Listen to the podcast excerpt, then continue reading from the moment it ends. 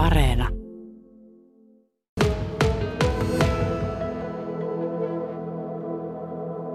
Kyllä se varmaan johtuu osittain siitä, että mä oon niin kuopus. Meitä on neljä sisarusta ja ikähaarukka on kymmenen vuotta, eli olen, olen nuorin ja, ja tota, tietysti kun olin tämä pahnan poimmainen, niin mä saan aika paljon huomiota. Ja esiintymisvietti kai on synnynnäinen juttu, että se on varmaan se toinen. Sitten kolmas on semmoinen, mitä on pohtinut kovastikin, niin mä oon ollut aina hyvin innostunut illuusioista. Ja teatterihan on pelkkää illuusiota, niin kuin elämäkin tietysti tavallaan. Niin, niin tota, tämä, tämä sekamettelisoppa on aiheuttanut sen, että, että olen niin kuin elänyt voimakkaimmin ehkä niin kuin näyttelijän roolissa. Sitä mä eniten on kyllä sielultani, se on, se on näin. Milloin tämä illuusio toimii parhaiten? Tuleeko sulle joku konkreettinen esimerkki mieleen, vaikkapa jonkun roolin kautta, mitä olet esittänyt ja, ja, ja yleisön kanssa kohtaaminen tai jotain, niin avatko sitä illuusiota? No kyllä se on niin, että siis yleisöhän on aina oikeassa. Että sehän ostaa niin kuin roolin tai näytelmän tai minkä tahansa, tai ei. Mutta silloin mä tiedän, että se on ehkä ollut voimakkaimmillaan, äh, kun esimerkiksi on esittänyt poliisia silloin Kuopion uudessa kesäteatterissa Buonasera Signorina Italo-musikaalissa 2012 esimerkiksi, niin ihmiset sekoitti sen poliisin roolin ja minut. Että oletko sä laulava poliisi? Ja miten se on kesä mennyt? Niin kun, onko ollut järjestyshäiriöitä? Ja mä luulin, mietin, että onko tämä vitsi, kun tätä kysytään. Mutta mä tajusin, että kysyjä on tosissaan. Niin se on tietysti paras hetki, kun, kun tavallaan rooli on mennyt niin kuin täysin läpi. Miten, miten sinä valmistaudut rooliin? Kyllähän se tietysti on, riippuen totta kai roolista, että minkä, minkä sorttinen se on. No ehkä tavallaan niin kuin elämyksikkääntä ja hienointa tähän astisessa urassa, toivottavasti lisää tulee, niin, niin, tota, niin, niin Olavi Virran rooli oli siksi tosi mielenkiintoinen, että mä oon fanittanut ja ihailu häntä tavallaan, ja, ja se oli unelmarooli, mutta siinä tapauksessa mä luin oikeastaan kaiken ja olin kyllä jo aiemmin valtaosan lukenutkin Olavi Virran elämästä, kuunnellut niitä musiikkia, miettinyt sitä maailmaa, että, että minkälainen hän on ja hän on toiminut niin kuin hän on toiminut kaikessa vauhdikkaissa elämänvaiheissaan. Sitten tietysti, jos vaikka tuota viimeisintä telkkaroolia sykkeessä miettii, niin sehän oli hyvin, hyvin raskas, jossa, jossa tota, vaimo sairastuu ja tulee niin kuin melko, melko pian tietyllä tavalla niin kuin menehtymään. Niin se onkin aika mielenkiintoista, että sitten tietysti kotona käydä tekstejä läpi ja ohjaajan kanssa keskusteltiin. Tosi hyvä ohjaaja Annika Grof oli siinä. Ja tota, sitten tavallaan täytyy kaivella niitä synkkiä kuvia esimerkiksi omien vanhempien poistumisen kautta.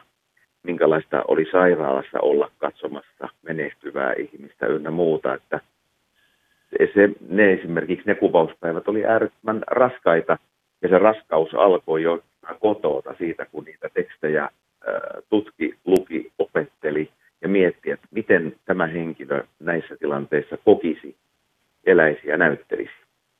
No nyt syksyllä teit radiodokumenttia Ylelle ja se löytyy Yle Areenasta, että miten näyttelijän työ tänä päivänä voi sinun näkemyksen mukaan. Ja tässä niin kuin freelancer-näyttelijänä tarkastelet asiaa ja näyttää sille, että näyttelijän työt ovat jollain tavalla hukassa tänä päivänä. Ja yksi asia, mikä tulee tässä radiodokumentissa esille, on, on näyttelijä ja ammattinäyttelijä. Mikä erottaa näyttelijän ja ammattinäyttelijän toisistaan? No tavallaan tähän on hirveän kiinnostava ja vähän vaarallinenkin kysymys, koska nyt jos menee sanomaan jotakin äh, harkitsematta, niin sitten hän tulee loukanneeksi jotakuta ihmistä, joka on tai kokee olevansa harrastajanäyttelijä. Ja, ja ammattinäyttelijähän on, on tavallaan pähkinänkuoressa sellainen, että, että hänellä on niin teknistaiteellinen koulutus siihen, että hän pystyy periaatteessa muuntautumaan mihin rooliin tahansa omasta perusminästään murhaajaksi, ties miksi. Ja, eli hänellä on tunnekanavat auki, hän pystyy periaatteessa kaikkia neljää perustunnetta, ilo, suru, viha, rakkaus, ilmentämään niin kuin aitoina, eikä näyttelemällä. Se sana on vähän väärä se, nyt mä näyttelen vihasta, vaan pitää olla vihainen. No sitten harrastajanäyttelijä voi olla ihan todella hyvä periaatteessa missä vaan, mutta, mutta tietenkin siinä on se ero, että nyt jos vaikka johonkin rooliin ammattinäyttelijä roolitetaan, niin ei siellä oikeastaan kysytä, että irtoako sulta, vaan on syytä irrota tai ne hommat loppuu. Ja, ja tietyllä tavalla, tietyllä tavalla niin kuin harrastajanäyttelijä saattaa olla erittäin hyvä tietyssä tai periaatteessa vaikka kaikissa rooleissa, mutta useimmitenhan heitä käytetään niin kuin rooleissa, jotka ovat niin kuin heidän luontaista itseään. Eli jos, jos sitä niin kuin tavallaan pitää erotella, niin, niin erot ovat tavallaan siinä ehkä teknistaiteellisessa taituruudessa, sen käytössä ja medianäytteleminen on ihan eri asia kuin lavalla näytteleminen. Siinä on monesti hyvin erilainen tekniikka. Ja sitten sit toinen tietysti on se, että, että onko, onko tavallaan tunnekanavat ja niiden, niiden, niiden käyttö niin kuin auki.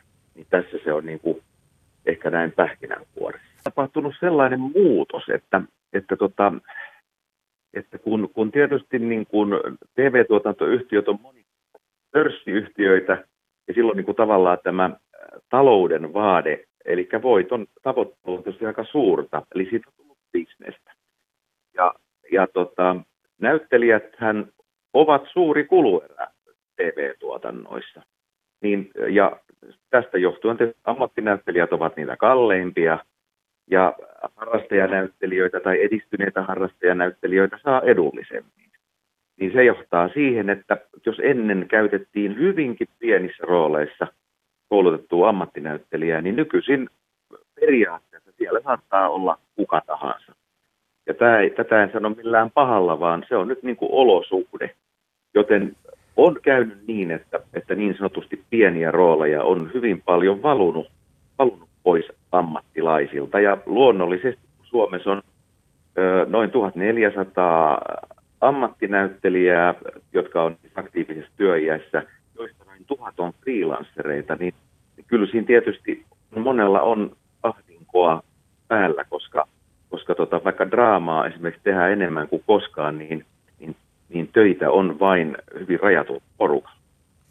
Onko tosi TV-tuotannot, tai ovatko ne vaikuttaneet näihin asioihin? No kyllähän se tietysti valitettavasti on niin, että esimerkiksi Ylehän poliittisen päätöksen seurauksena niin melkein se draaman tuotto loppu. Sehän ulkoistui sitten ulkopuolelle, mutta silloin jos sitä tehdään niin kuin ulkopuolella, niin se ei ole aivan sama, koska siinä on se raha on äärettömän merkittävässä asemassa. Mä luulen, että toi tosi TV, joka nyt on valtavan muodikasta, niin, niin se vie tietysti joltisesti resursseja. Että jos ajatellaan tämmöisiä Big Brothereita, jotka on, on tota, kaikkien oikein kalleimpia TV-tuotantoja, niin kaikella hyvällä, niin tietysti itse haluaisin nähdä enemmän esimerkiksi draamaa ja dokumentteja kuin, kuin välttämättä tosi TVtä, jota tulee tosi paljon.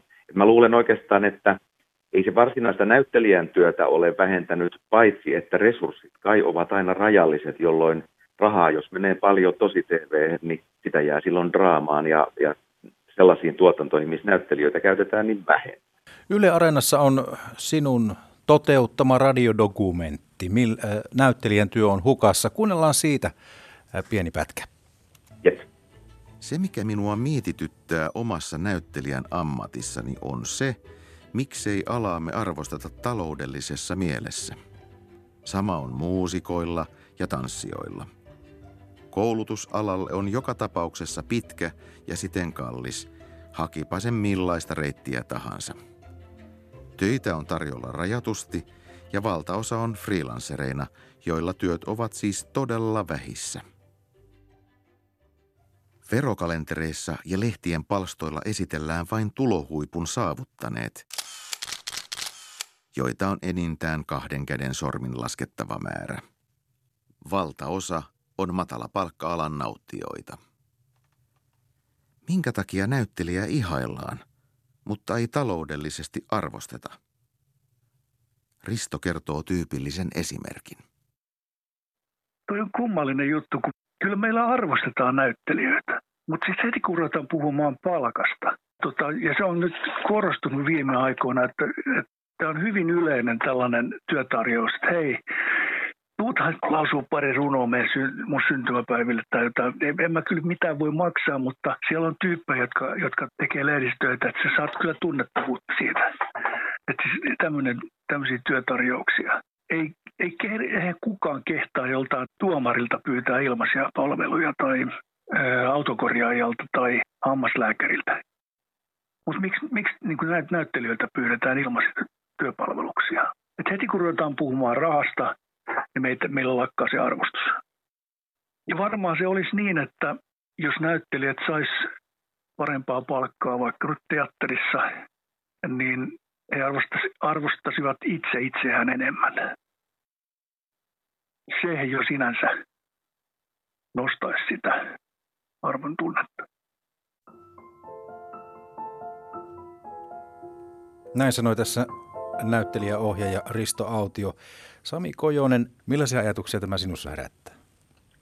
No se herättää oikeastaan just, just tota, tuon, minkä tuo Risto tuossa sanoi, sano, että sehän on mielenkiintoista, että jos tarvitaan sähkömies, niin pitää pyytää sähkömies, saatikka sydänkirurgi ohitusleikkausta tekemään. Että ei voi naapurille tehdä autotallissa harrastuksena ohitusleikkausta, se olisi vaarallista. Eli siinä tapahtuu varmaan ihan siis inhimillinenkin sellainen niin kuin ajatusvirhe, että koska onnistuessaan näyttelijätyöhän näyttää helpolta. Ja niin, niin silloin, silloin tavallaan ajatellaan, niin kuin se, että se onkin kaikille mahdollista, mutta se lopputulos välttämättä ei ole sama, kuka sitä näyttelijän työtä tekee.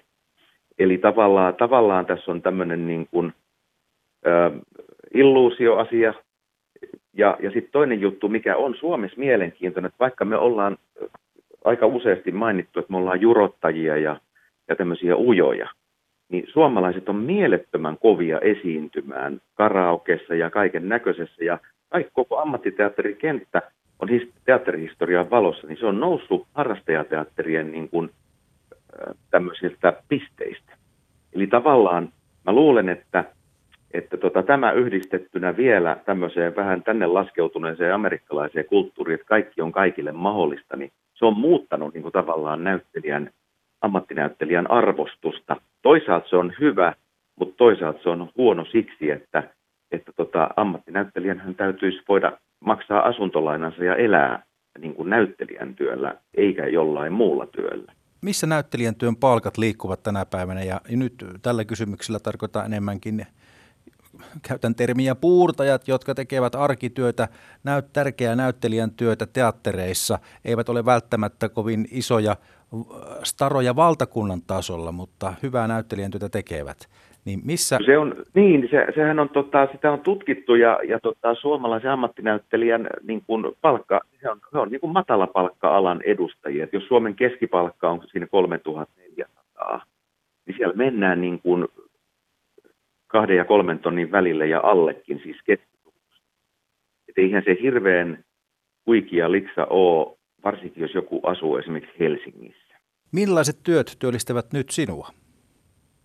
No kyllä tämä nyt on niin tämmöistä tosi monipuolista sekä media, mediatyötä ja mediaesiintymistyötä ja, ja tämmöisiä, että, että toisaalta niin kuin tämäkin hetki, missä nyt ollaan, niin, niin katson Yle Kuopion ruutua tuossa edessäni ja olen puhelimessa ja tietotekniikkaa on monella ruudulla ja on monta mikrofonia, niin tämä on oikeastaan tämä kuva, että äärettömän monipuolisesti ö, saakin repiä tuloja niin kuin sekä mediasisällöistä, median ohjaamisesta.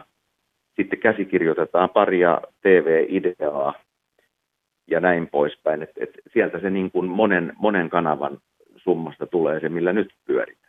Palataanpa siihen, mistä keskustelu käynnistyi. Puhuit illuusiosta ja siitä, että se on nimenomaan se näyttelijän työssä se imu, kun luodaan se illuusio näyttelijän esityksen ja yleisön välille.